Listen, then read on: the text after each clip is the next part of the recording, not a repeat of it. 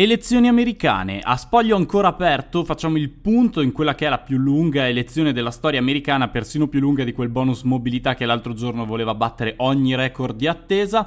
Cerchiamo di capire quali sono le elezioni e le analisi che si possono fare con i dati già assodati. Lo facciamo qui in studio a Samba Radio insieme a Gianluca De Feo, a Daron Giordani, a Tommaso Aselli, Cecilia Passarella, Giovanni Melchiori e alcuni ospiti al telefono. Questa è Samba Radio, queste sono le elezioni americane. You know, I'm automatically attracted to beautiful. I just start kissing them. It's like a magnet. You just kiss them. I don't even wait. And when you're a star, they let you do it.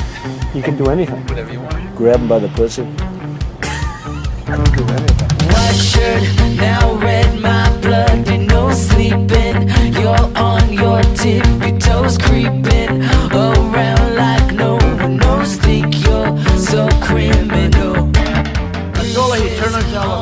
COVID, COVID, COVID, COVID, COVID, COVID. A plane goes down. 500 people dead. They don't talk about it. COVID, COVID, COVID, COVID. By the way, on November 4th, you won't hear about it. So you're a tough guy, like a rough guy. Just can't get enough guy. Just always so buff guy.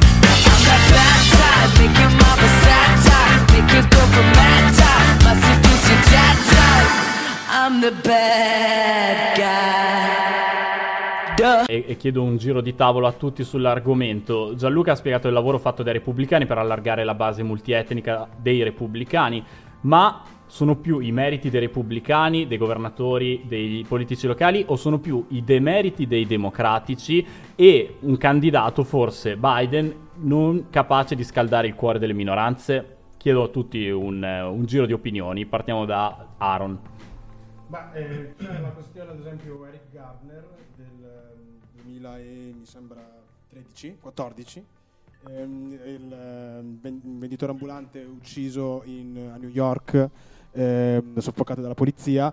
Nel- in piena eh, era Obama, insomma, e tenendo conto che la questione anche Black Lives Matter è una questione nata durante il periodo eh, Obama, quindi ehm, c'è una, una visione o comunque c'è una percezione da parte delle minoranze, in particolare quella afroamericana, dove sì, eh, c'era davanti a loro come rappresentante una figura che rappresentava la, eh, le minoranze o comunque pa- uno spicchio di, di popolazione che cercava riscatto, dall'altra parte, eh, come eh, dice il sociologo ehm, Cornel West, afroamericano, che è un Republican eh, in a black sheet, ovvero cioè, eh, il il- i, repubblic- i democratici tento- tento- eh, tendono spesso, a- da quando vanno al potere, a ehm, cambiare o modificare o comunque a prendere delle, ehm, delle sembianze abbastanza ehm, liberi- liberali e liberiste, quindi di conseguenza anche il gap sociale e culturale eh, per le minoranze, in particolare quella afroamericana, viene percepita in maniera un po' più, ehm, un po' più forte, tenendo conto che appunto eh, ultimamente il, il Black Lives Matter ha preso una, una- una piega non soltanto ehm, razziale ma anche sociale e in particolare anche anti- anticapitalista, cioè ci sono anche delle, delle- delle frange dove eh, si- ci, ci si rende conto che non è esclusivamente il fatto che un afroamericano non possa prendere un taxi in centro a New York, ma ci sono anche dei gap economici o dei- anche delle differenze eh, di trattamento eh, quotidiano dove appunto nonostante ci siano eh, città come New York, come eh, Los Angeles, queste, eh, queste differenze comunque rimangono e sono abbastanza eh, quotidiane. Un demerito democratico più che un, un merito repubblicano, perché i repubblicani tendenzialmente hanno mantenuto un loro rapporto con le comunità, eh, con le minoranze, abbastanza, abbastanza chiaro, ovvero hai successo, vuoi diventare l'imprenditore di te stesso, vuoi diventare, vuoi, vuoi vivere l'American Dream, ok. Eh, lo spazio c'è. I democratici tendono, tendono spesso a, in qualche modo a essere molto più di parola più che di fatti eh, concreti. Tanto che appunto la cosiddetta squad del, eh, democratica, eh, che adesso divent- che è, riconfermata a questa tornata elettorale, è rappresentante di tutte quelle minoranze che nel- in questi ultimi anni, in particolare nell'era Obama, si è sentita poco rappresentata, quando in realtà si pensava che era la, eh, la volta buona che invece le tematiche razziali, sociali ed economiche venissero eh, con più aggressività mh, poste sul tavolo. Sì, le tre donne del, del Partito Democratico, la Ocasio Cortez um, e uh, le altre due di cui purtroppo non ricordo il nome, sicuramente hanno giocato un ruolo fondamentale per quanto riguarda l'apprezzamento da parte delle minoranze, soprattutto l'Ocasio Cortez che eh, possiede delle doti comunicative veramente che potrebbero arrivare a quelle di Trump, a, all'indice di gradimento che hanno le comparse pubbliche di Trump, perché anche l'Ocasio Cortez è molto comunicativa, è apprezzabile, um, sembra un penalista da come si agita, da, eh, e questo è apprezzato sicuramente dal, da un elettorato Dem, ma purtroppo l'Ocasio Cortez ha due grossi difetti che uh, saltano subito all'occhio. Prima di tutto una donna, in secondo luogo è giovane, un terzo difetto è quello che appartiene a una minoranza. Uh, io penso che la tua domanda, Simo, sia quella di se sia stato un merito dei repubblicani e, o, dei, dei demo, o un demerito dei democratici. Io penso che purtroppo anche gli Stati Uniti si inseriscano in una tendenza che ormai è globale nella politica, cioè quella che la sinistra non riesce più a a farsi portatrice dei valori che un tempo portava. Quindi se uh, alle scorse elezioni le minoranze hanno votato di più magari per la Clinton, non, non, credo, onestamente non credo, si potrebbe andare a vedere, però penso che sia una cosa che si rifletta in tutti i paesi del primo mondo, anche in Europa. Le minoranze sono meno polarizzate alla sinistra e così anche uh, le fasce della popolazione a più basso reddito. Gli operai votano Trump cioè le persone colte con, una, con un alto uh, impiego con, che rappresentano la classe dirigente tendenzialmente anche in Italia votano più per partiti moderati, mentre invece uh, la spina dorsale produttiva del paese, la working class, ormai vota per Trump e questo dovrebbe indurre un esame di coscienza da parte della, dei democratici in America e della sinistra nel mondo. Questo è un tema che ci teniamo da parte e lo affronteremo nella seconda parte, quello sulla working class perché è molto interessante anche su come si è ricomposto l'elettorato liberal nelle ultime, eh, nelle ultime tornate elettorali. Eh, restiamo sul tema delle minoranze. Eh, abbiamo detto eh, quello che diceva Aaron era importante, ovvero dei democratici a parole eh, molto attivi, poi nei fatti poco. Uno spazio che diventa quindi forse più di rappresentazione di una società multietnica, ma non di rappresentanza politica effettiva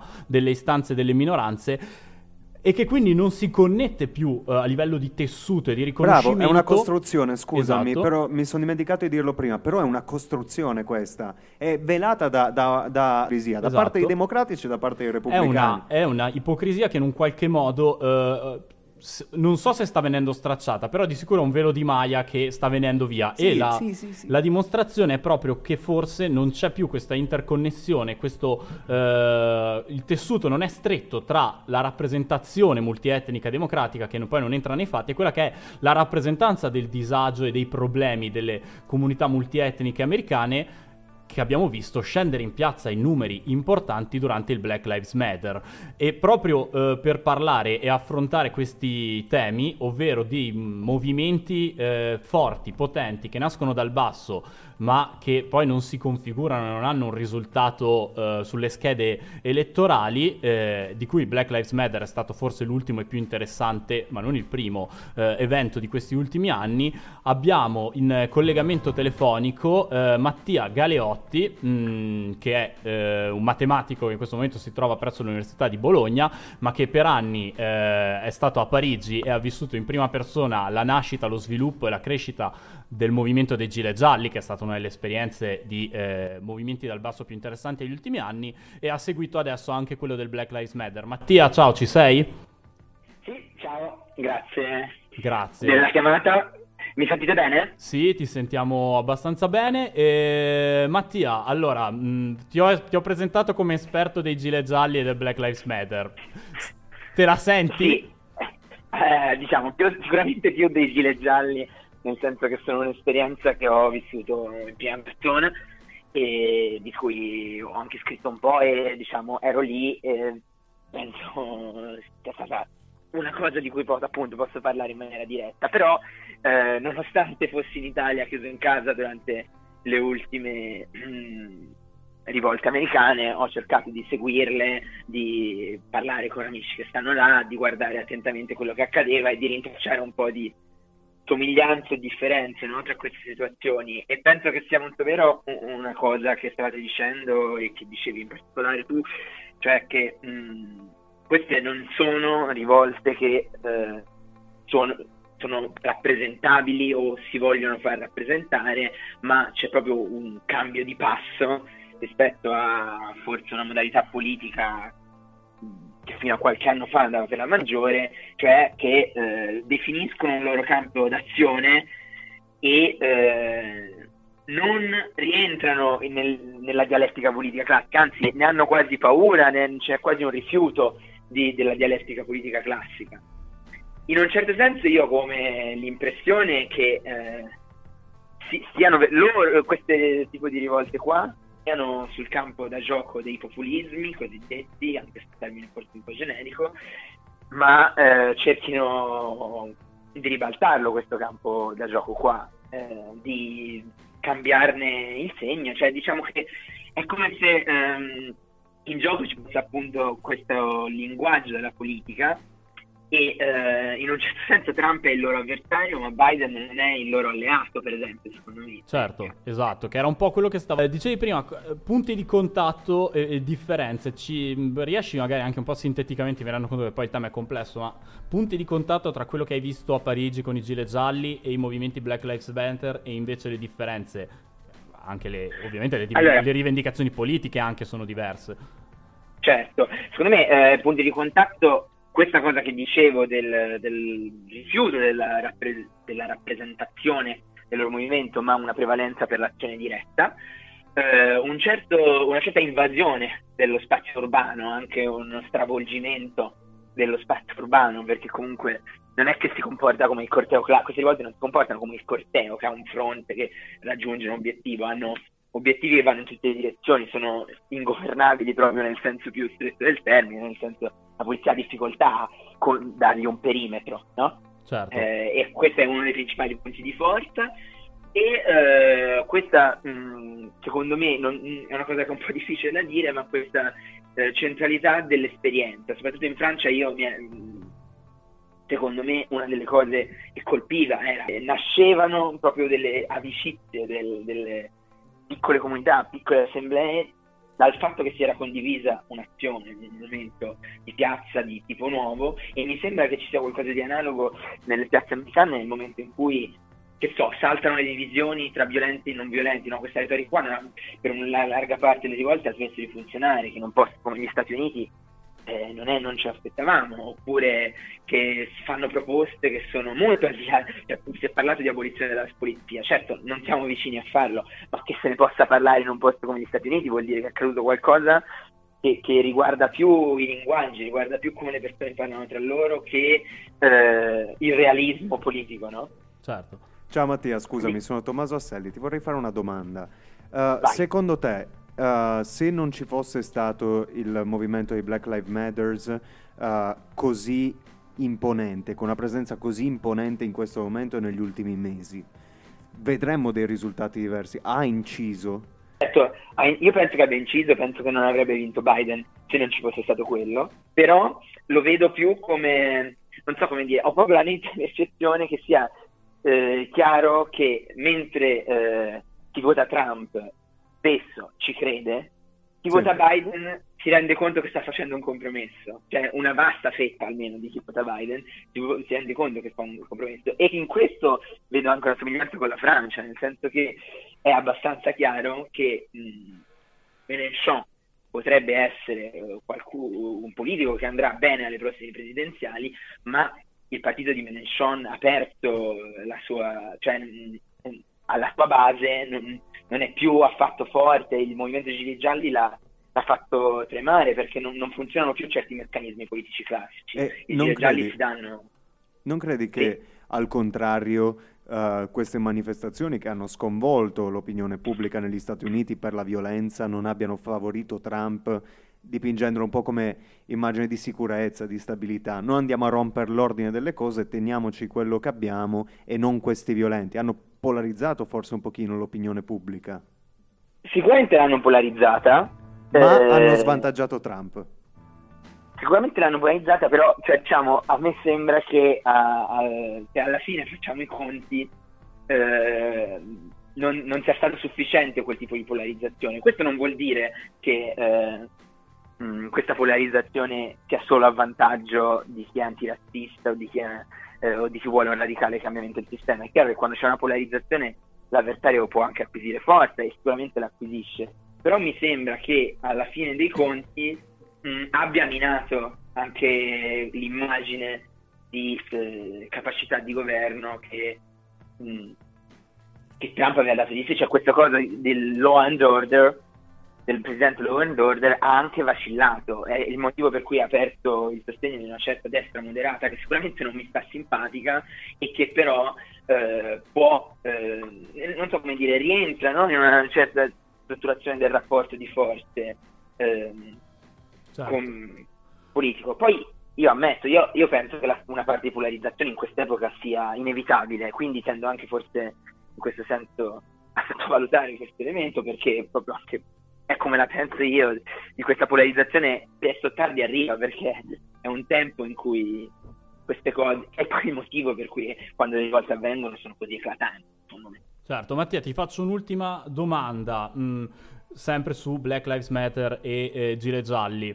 Eh, prima parlavi del loro rapporto con il populismo, ma mh, se noi partiamo dall'idea che il populismo sia un po' storicamente, da quando ha iniziato la sua lunga rincorsa negli anni 90, l'alternativa eh, che si è sempre più fatta forte al liberalismo, sia esso di centrodestra o di centrosinistra, non è che questo, che- quello che stiamo vedendo adesso, quello che abbiamo visto prima in Francia con i gilet gialli, poi in America con il movimento del Black Lives Matter e, e chi lo sa, forse anche quello che stiamo vedendo in alcune piazze d'Italia in queste ultime settimane, ov- ovviamente non parlo della piazza dei negazionisti, ma di queste piazze in cui gente con istanze di vita che devono fare i conti con il coronavirus ma che non possono essere messe in secondo piano rispetto al coronavirus si stanno creando. Sono delle piazze diciamo in cui eh, ci siamo un po' stufati di un giochino eh, in cui si è capito che le carte sono truccate da entrambe le parti e in questo bipolarismo tra populisti e liberali non ci vogliono più stare e cercano eh, di riprendersi in mano l'azione politica diretta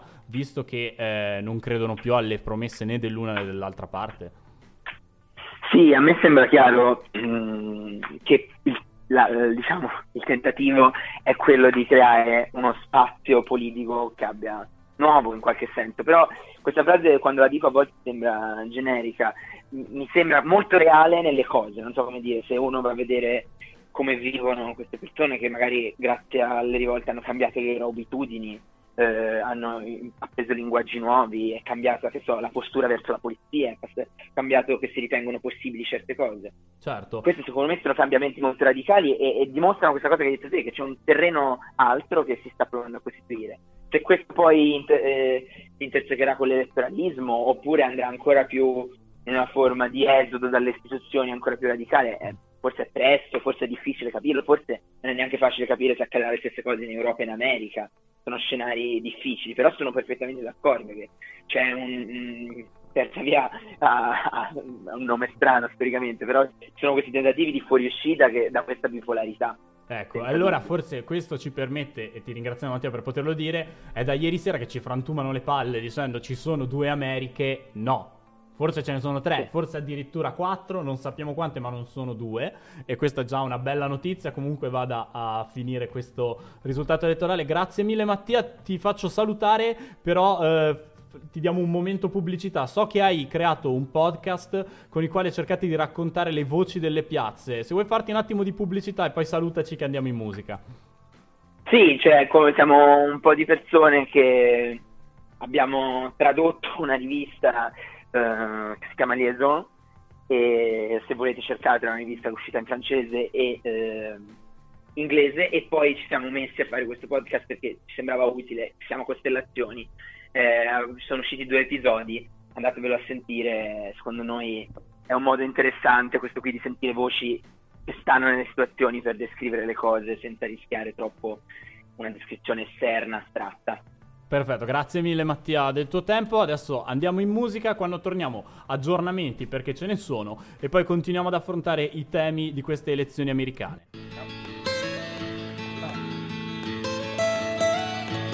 almost heaven.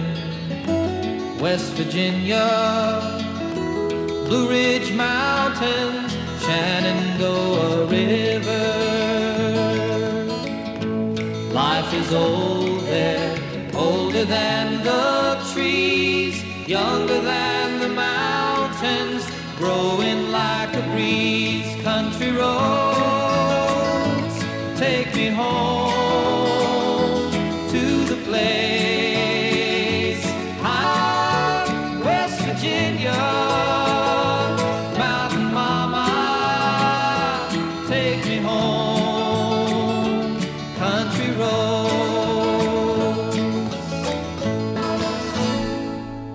rientrati, John Denver. Che bella. Take Me Home Country Road. Eh, tra un attimo chiudiamo questa prima parte della puntata e andiamo in eh, canzoni lunghe e sigla per poi affrontare i temi generali della seconda parte. Ma prima di fare questo ci sono alcune news eh, che portano avanti, portano verso la fine la linea di arrivo quello che è i risultati in America. Gianluca, ti chiedo di darci le ultime news che sono arrivate dall'America. Sì, la più importante è che eh, pochi minuti fa CNN ha dichiarato Biden vincitore in Wisconsin e eh, mezz'ora fa, un'ora fa, Trump ha già annunciato in realtà che chiederà il riconteggio dei voti eh, sempre in Wisconsin, per cui insomma ci si prepara alla battaglia. Biden nel frattempo ha anche già iniziato a raccogliere finanziamenti per una Biden Fight per affrontare le battaglie legali che si prospettano nei prossimi giorni, nelle prossime settimane. Poi magari parleremo anche di questo, come potrà, sì, cosa sì, potrà sì. succedere poi, e se ci sarà un'altra, Flo-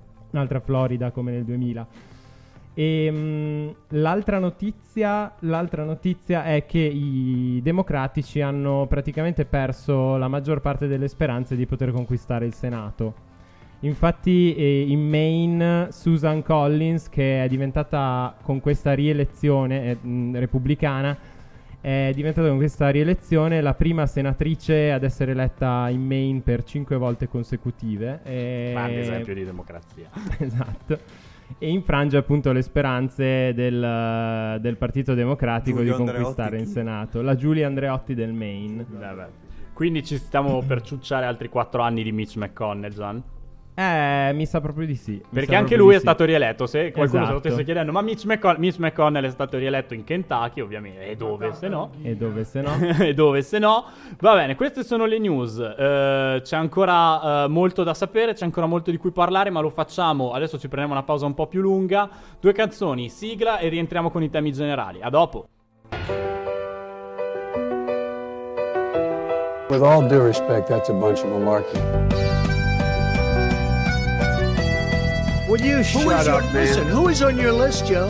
This Who's is on your so, list? Right. Gentlemen, is, I think this we've is ended so this one. unprecedented.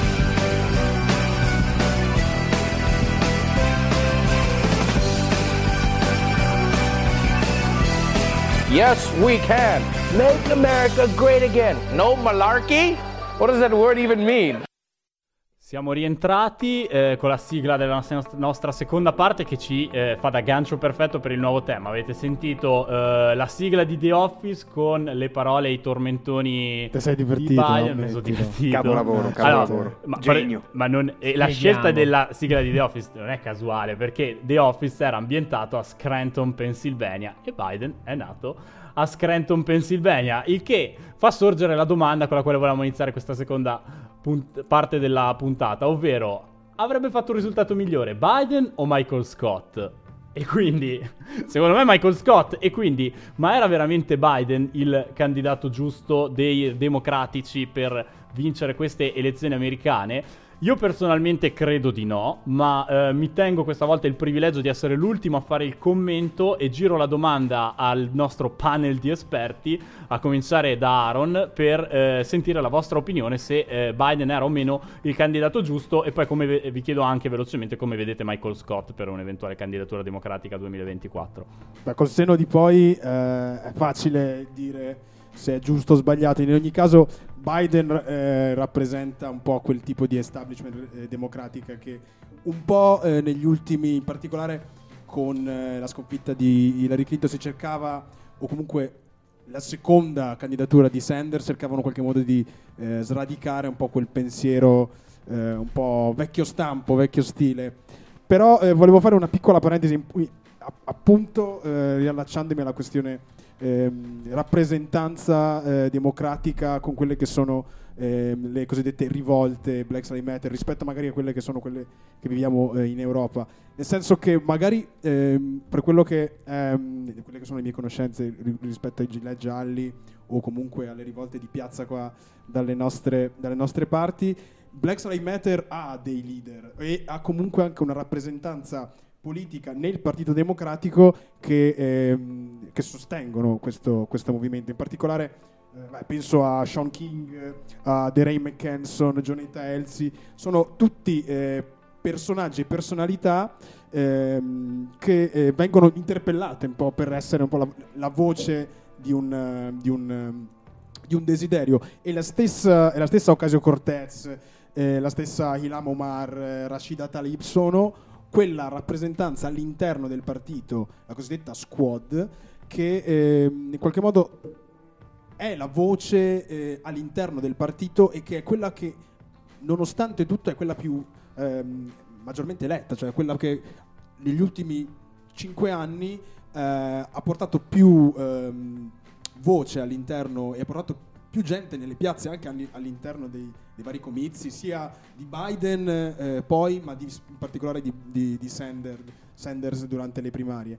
Quindi credo che ci sia, ehm, quando si parlava di le diverse Americhe, eh, c'è anche questo particolare aspetto che eh, la rivolta ha una, ha una posizione, ha un posto all'interno del palazzo. Il problema vero è che ehm, Biden è la risposta più ehm, moderata che in qualche modo riusciva e si spera eh, cerchi di eh, raggruppare anche quelle persone che magari mh, un po' scettiche rispetto a questo socialismo democratico che adesso non è più una, una bestemmia, non è più una parolaccia, è più, ehm, più dentro al, al dibattito politico. In particolare è molto più presente alle riunioni democratiche, alle varie, alle varie conferenze, senso, tanto che appunto le, le critiche che Nancy Pelosi e Chuck Schumer hanno ehm, ricevuto quando durante appunto quella serie infinita purtroppo di ragazzi afroamericani e non solo eh, uccisi da- ehm, durante la polizia si erano vestiti con quel drappo afro- afrocentrico in qualche modo come dire nonostante noi rapp- rappresentiamo l'elite o l'establishment che cercate di ribaltare comunque di, eh, di risvegliare noi dal punto di vista estetico ci siamo ma dal punto di vista politico pratico, c'è una falla enorme C'è però falla enorme. esistono delle, delle rappresentanze esistono dei collegamenti co- tra piazza e, e- e, insomma e palazzi del potere cosa che magari in Italia e in Europa c'è un po' più di paura anzi spesso vengono un po' eh, separate queste due cose Certo, quindi a- Aaron, telegraficamente Biden candidato giusto sì o no e poi passiamo la parola. Ma eh, adesso sì, nel senso non vedo alternative, però no, nel- nel- nel- in partenza no, non, non è il candidato per, una- per un riscatto. No, Va bene. Prossimo voce del nostro panel di esperti. Giovanni che ci ha raggiunto, non l'abbiamo neanche salutato prima, il nostro Giovanni Vecchiori che sapientemente ci, sta- ci ha fatto anche la regia prima, come sempre di oscuro, uomo che sta dietro le quinte. Giovanni, cosa ne pensi? Io prima di tutto volevo fare, scusate la mascherina ma la tolgo, E prima di tutto volevo fare la- quello dell'angolino dei social, sapete che c'è sempre nelle trasmissioni che si rispettano quello che sta dietro ai, ai social, che guarda un pochino Twitter, che guarda i trend topic. E niente, volevo semplicemente una vostra risposta, anche magari collegarla alla, alla rete di, di esperti, eh, a Show che ci scrive in onda con Take Me Home Country Roads di John Denver, state facendo un endorsement al West, al West Virginia andato a Real Donald Trump?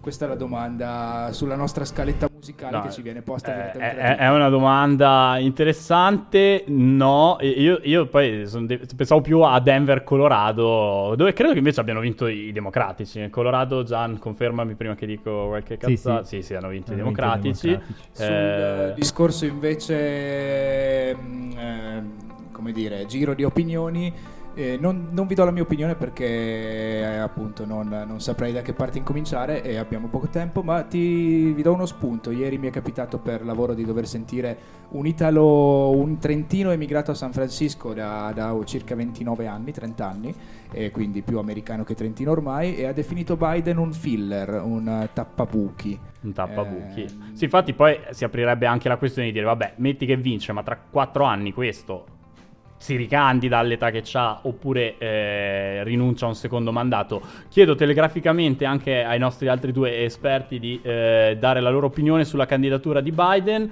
Do la mia e poi andiamo in musica. Allora, eh, io non so se sia quello giusto, cioè come, come si fa a sapere? Vedremo coi numeri.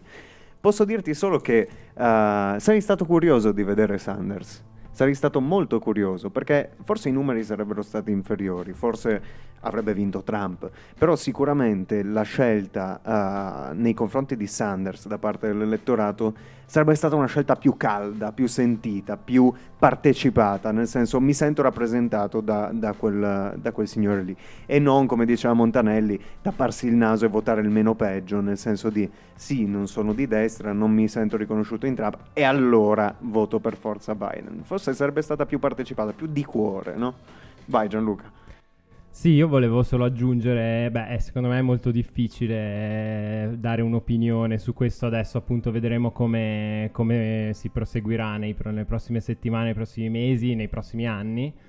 E però riaprendo un po' il discorso delle- della rappresentanza, mi piaceva il passaggio su Biden tappabuchi, perché eh, effettivamente eh, Biden è uno di quei candidati, è stato scelto dal Partito Democratico, secondo me, per racchiudere un po' tutte le anime, ma questo è un esercizio abbastanza difficoltoso, nel senso che eh, il Partito Democratico ha cercato di racchiudere eh, la sinistra, quindi dando più voce alle istanze di Sanders, che comunque ha preso moltissimi voti alle primarie, però ha anche cercato di lanciare un candidato che, un- che avesse un certo appeal, soprattutto sui moderati.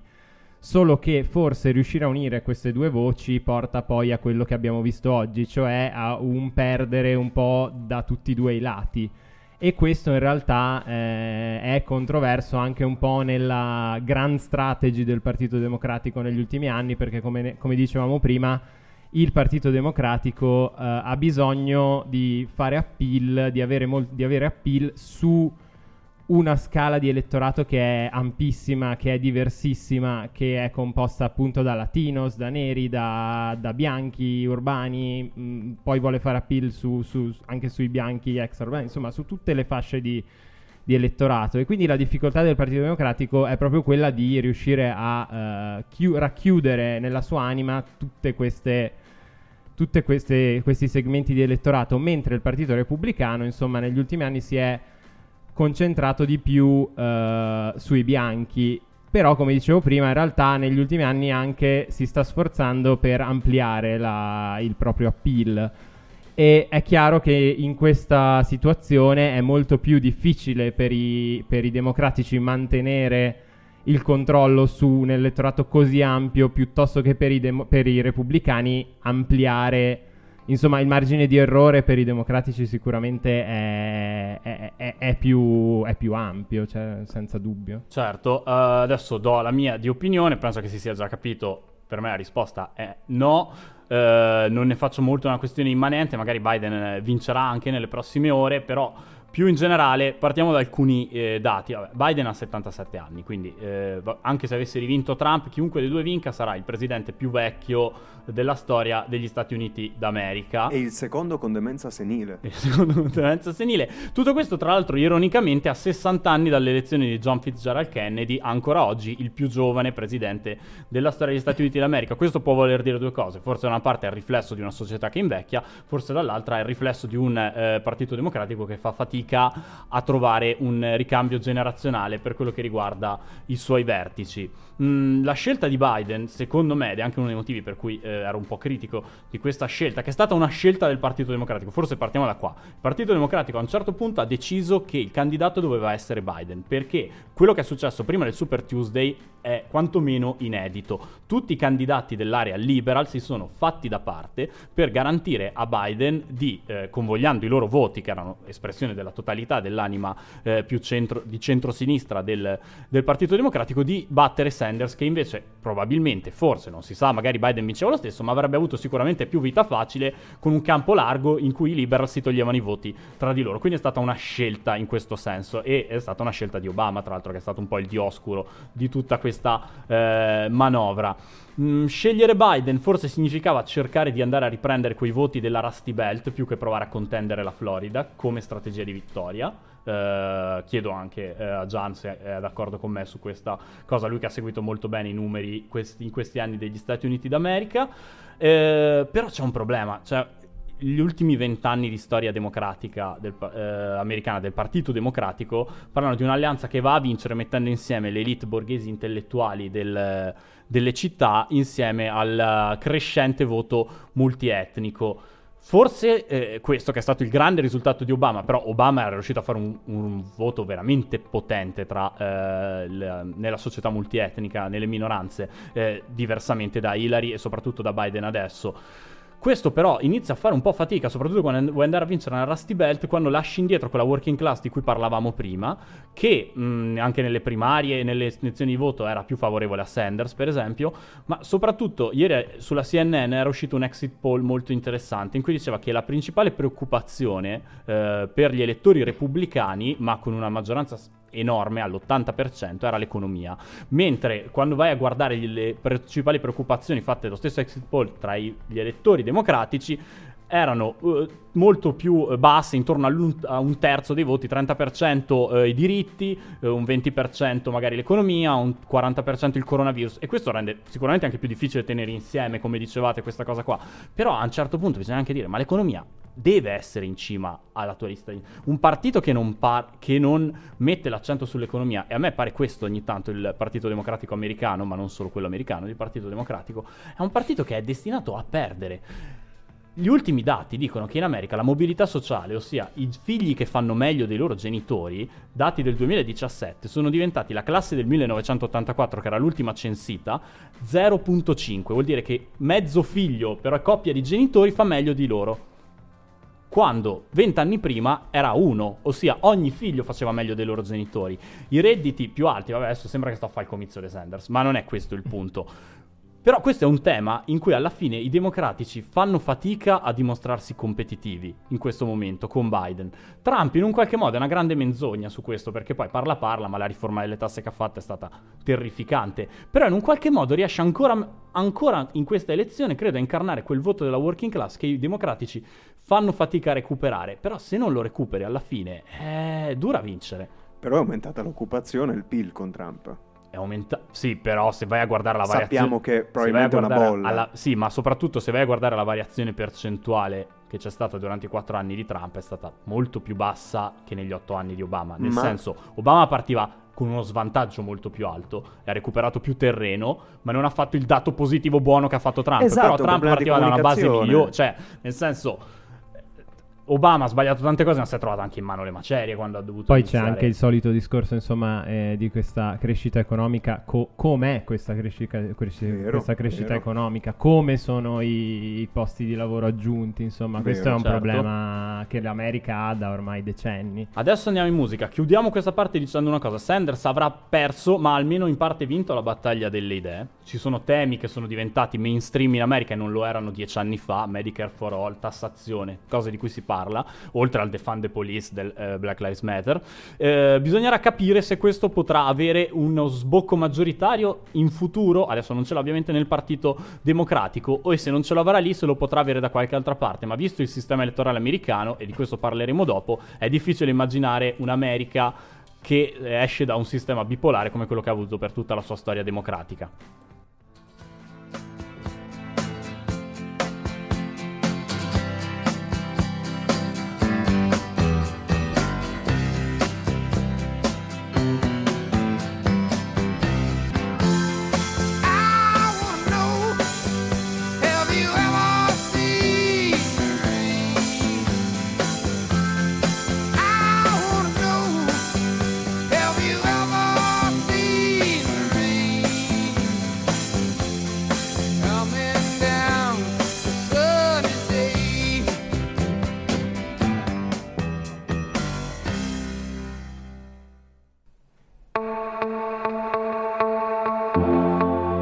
Io giuro solennemente di sostenere e difendere la Costituzione degli Stati Uniti contro tutti i nemici esterni e interni, di serbarle fedeltà e vero affidamento, senza alcuna riserva mentale o intenzione elusiva, e di bene fedelmente adempiere ai doveri della carica che sto per assumere. Che Dio mi aiuti. Queste sono le parole che due persone in questo istante sperano di pronunciare al loro Inauguration Day, tra bandierine a stelle strisce e ali di folla festanti. Ma come si arriva in questo fatidico momento? Sicuramente mediante una lunga e faticosa campagna elettorale, ma soprattutto al termine di un infinito e difficile percorso amministrativo. Se già nelle scorse presidenziali la confusione ha regnato sovrana con la scoperta da parte dell'opinione pubblica dell'esistenza di grandi e piccoli elettori, oggi si aggiungono numerosi dettagli che rendono pericolosa la navigazione nelle acque della politica USA. Perché si, pos- perché si possano comprendere appieno uh, le dinamiche dell'elezione del presidente della più grande democrazia del mondo, sarà necessario precisare alcuni punti di vitale importanza. Quello che oltreoceano è chiamato Election Day avviene ogni quattro anni nel martedì successivo al primo lunedì del mese di novembre, per evitare che possa cadere nel giorno festivo di ogni santi. L'oggetto di questa espressione di volontà democratica è naturalmente la nomina del presidente e vicepresidente degli Stati Uniti d'America. Fondamentalmente la tornata funziona in due grandi tranche, l'elezione cosiddetta popolare e l'elezione vera e propria. Per capire cosa si intende è necessario dire che la carica del presidente è a elezione indiretta e non è il popolo a sceglierlo, ma i famosi grandi elettori. L'immaginario figlio di Hollywood ci spinge ad immaginarli incappucciati attorno al tavolo della decisione, a lume di candele col simbolo degli illuminati in basso rilievo sulla parete. Bene, cancelliamo questa fotografia complottistica oscura uh, dalle nostre menti, perché è tutto più chiaro di quello che sembra. Tutto comincia con le elezioni che si sono svolte ieri, martedì 3 dicembre, eh, novembre, in cui ogni cittadino ha espresso la propria preferenza nello stato di appartenenza, apponendo la X sul bel faccione di The Donald o su quello magro di Sleepy Joe, superstiti delle primarie dei relativi partiti. Bene, quindi la democrazia ha vinto? Possiamo contare i singoli voti e chiamare uno dei due sul podio a stappare lo spumante? Assolutamente no.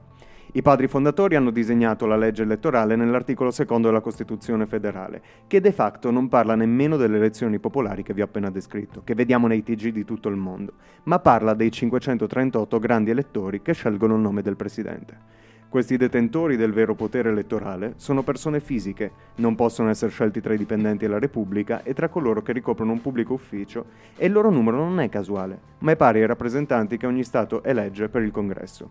Per capirci meglio, prendiamo ad esempio uno Stato come la California. I californiani eleggono 55 rappresentanti in congresso e di conseguenza altrettanti grandi elettori. Questo non lascerebbe spazio a polemiche se il colore politico di questi personaggi fosse proporzionale alle preferenze espresse da ogni singolo cittadino, ma così non accade.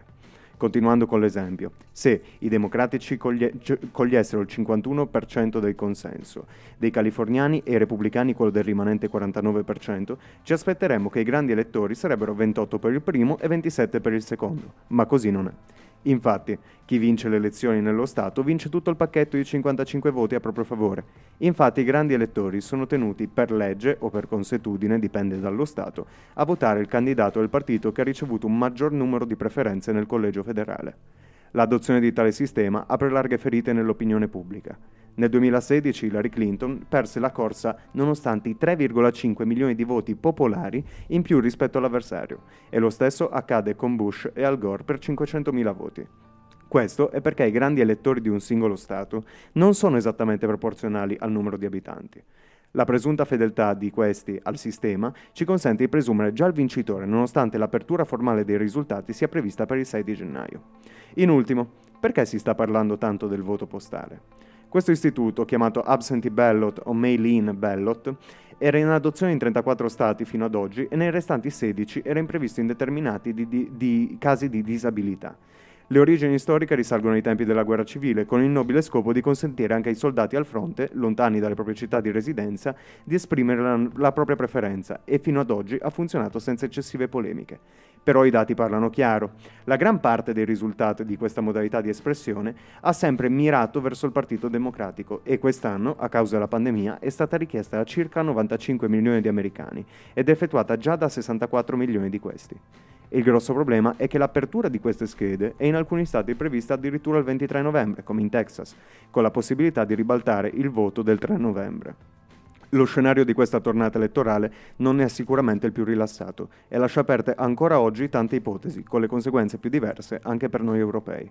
Ci si augura tuttavia che i mercati reggano, seppur vessati dalla pandemia e dalle incertezze date da una campagna elettorale emozionante e combattuta fino all'ultimo secondo, come non si vedeva da molto tempo.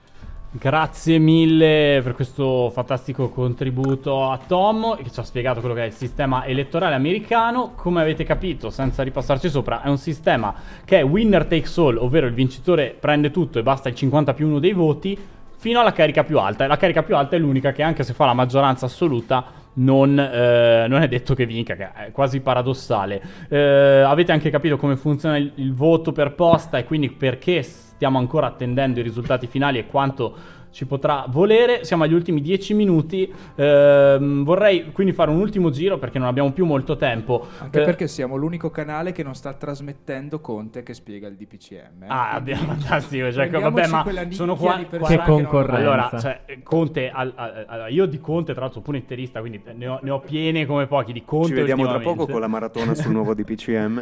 E allora, tanto il nuovo DPCM sono 5 giorni che escono bozze. Ormai io. Momento complottaro, fanno uscire le bozze per capire la gente come la prende e poi calmierarlo in confronto alla, re- alla reazione è delle persone. opinione. Perché sennò basta con queste indiscrezioni. Quando ce l'avete, ce lo fate vedere il DPCM. Chi se ne frega? Metti la tanto- mascherina, Cascio. Sì. Ehm, ultima cosa, dai, abbiamo veramente 10 minuti, ragazzi. Cosa c'ha, eh, quello che ci ha spiegato Tom è importante perché con un sistema del genere ehm, è, dif- è difficile uscire dal bipolarismo totale che esiste storicamente in America tra repubblicani e democratici. Ci sono stati indipendenti che nel corso della storia hanno fatto risultati importanti, ma risultati importanti che poi alla fine non eh, trovano riscontro né nella presidenza, ma nemmeno nelle due camere americane. Quindi, mh, questo è l'impianto istituzionale che c'è dietro e che ogni volta porta i giornalisti, i, i rampini di turno a dire esistono due Americhe. Grazie Federico, gentilissimo. Però oggi abbiamo raccontato il fatto che esistono molte Americhe. C'è l'America dei Black Lives Matter, c'è eh, l'America di Bernie Sanders che comunque ha, ra- ha raggiunto dei risultati importanti. C'è l'America dei democratici più liberal che hanno portato loro alla fine il candidato dei democratici alla presidenza. C'è l'America di Trump ed è un'America che sembra eh, eh, potrebbe riconfermarsi vincitrice contro ogni pronostico e purtroppo non siamo riusciti a parlare abbastanza ai sondaggi. Che anche eh, questa è molto che molte- variegata. eh. e c'è l'America di quei repubblicani che, eh, non- che Trump lo sopportano e di quei repubblicani che Trump lo avversano apertamente. C'è stato uno dei movimenti e bisognerebbe anche chiedersi e capire quanto ha inciso, eh, lo si farà poi a bocce ferme, ai risultati arrivati, quanto ha inciso i Republicans for Biden, il Lincoln Project, che era questo insieme di repubblicani che proprio rifacendosi alla figura di Abramo Lincoln, storico forse più famoso presidente dei repubblicani, hanno cercato di avversarne in realtà la candidatura. Tutte queste Americhe esistono, ma la domanda che quindi vi voglio girare io è: sceglietene, parlate, fate un commento a una di queste Americhe, quella che volete voi, e come eh, sarà possibile trovare espressione a tutte queste in un sistema che è così rigidamente maggioritario bipolare?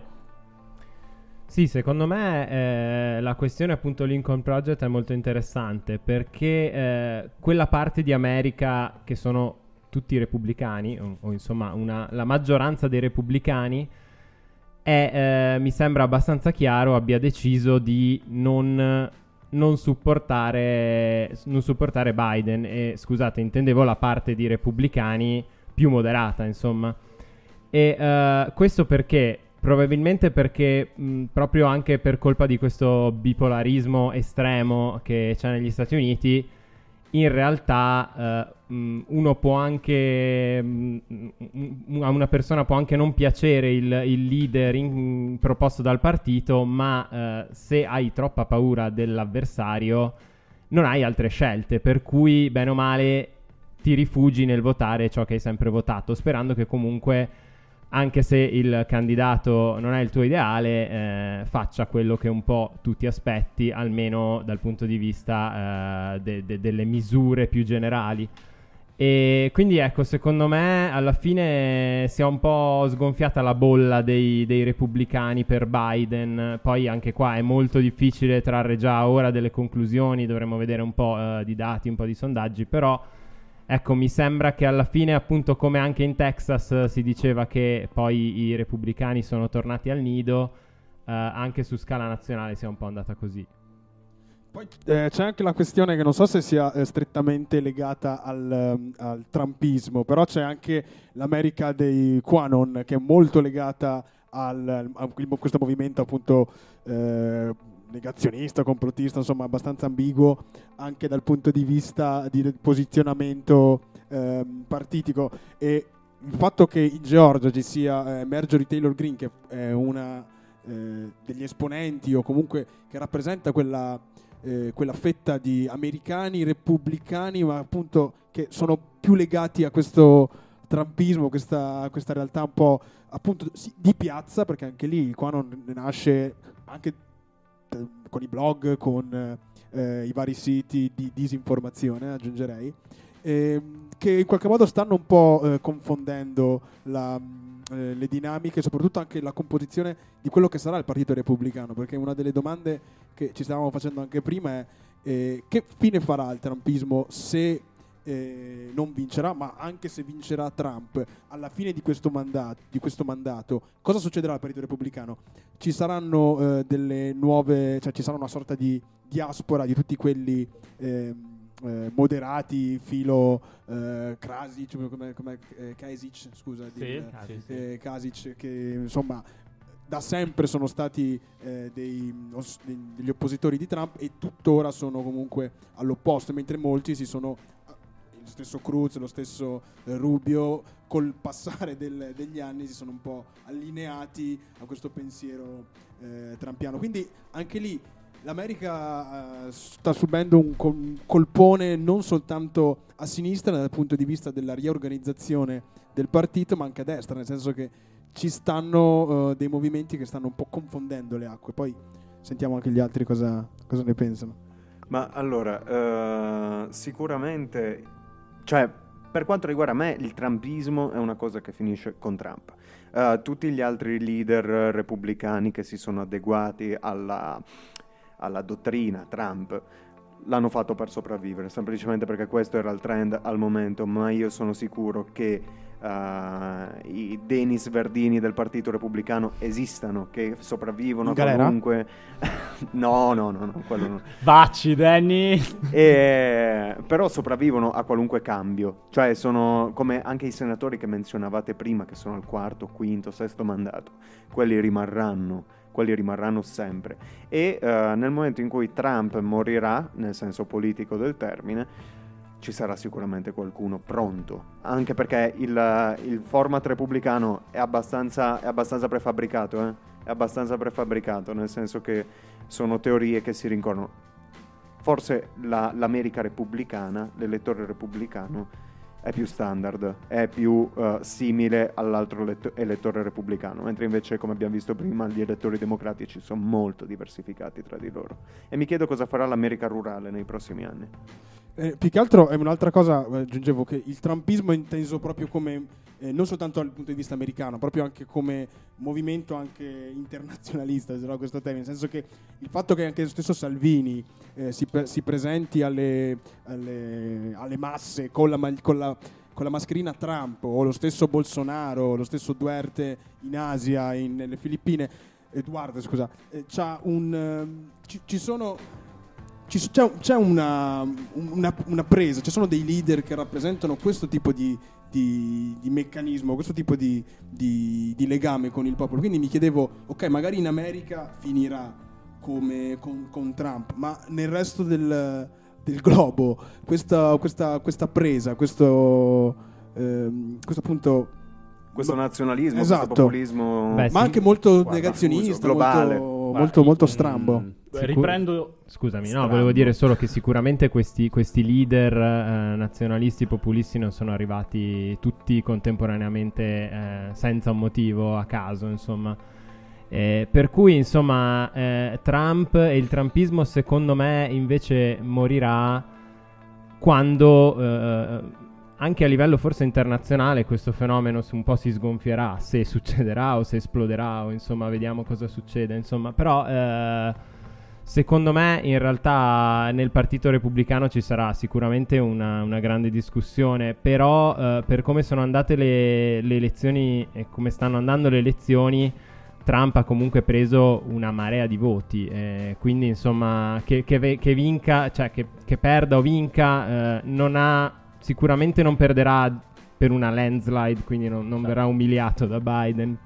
Bene, eh, mi prendo l'onore di eh, fare l'ultimo commento e salutare. Ehm, sono d'accordo con quello che avete detto. Eh, io trovo che il populismo non si sgonfierà finché su questo incendio di odio continuerà a soffiare la favoletta liberale. Ehm, lasciare campo libero in economia alle grandi potenze economiche e preoccuparsi solo di diritti civili non ci farà uscire da questa situazione. O ricominciamo a tassare e a riprenderci i capitali, e lo iniziano a fare gli americani come lo iniziamo a fare noi, o da qua non se ne esce perché la gente si rende conto che è sempre più povera e chi spinge sull'odio e sulla rabbia sociale ha vita facile e rende più difficile la vita anche di tutti quegli attivisti che nelle piazze poi cercano di starci per i motivi giusti in America come eh, in Italia e in questo senso sarà interessante vedere quale sarà il futuro della parte più socialista della democratica americana che con Sanders è riuscita a prendersi uno spazio e ora però su questo spazio deve- ci deve lavorare, deve capire se è capace di costruirci intorno veramente una pretesa maggioritaria. Chiudiamo qua, eh, vi ringraziamo e vi salutiamo. Un saluto speciale a un nostro ascoltatore Luca Oliva da Torino. Luca, sei in zona rossa, ci spiace. Ciao, Oliva. Stacce, ci ha ascoltato mentre è ancora in coda per chiedere il bonus mobilità. Pare che sia il momento Io ci ho rinunciato. 620 millesimo, coraggio. A lui e un abbraccio anche a tutti gli altri che sono ancora in coda per il bonus mobilità. O per il tampone. Ringrazio tutti i nostri ospiti, Gianluca De Feo, Aaron Grazie. Giordani, Grazie. Tommaso e Giovanni Melchiori. Eh, questo è stato un esperimento divertente. Chissà che magari non ne nasca qualcosa che eh, possa riunirsi ogni settimana. Ve lo faremo sapere. Il podcast magari dove ve lo carichiamo e chi non ci ha ascoltato in diretta ci potrà sentire quando vuole nei prossimi giorni, anche se le notizie rischiano di diventare vecchie in fretta. Grazie mille ancora e buona serata a tutti. Buona guerra civile. You know, I'm automatically attracted to beautiful. I just start kissing them. It's like a magnet. You just kiss. I don't even wait. And when you're a star, they let you do it. You can do anything. Whatever you want. Grab them by the pussy. I don't do anything. White shirt, now red, my blood, and no sleeping. You're on your tippy toes, creeping around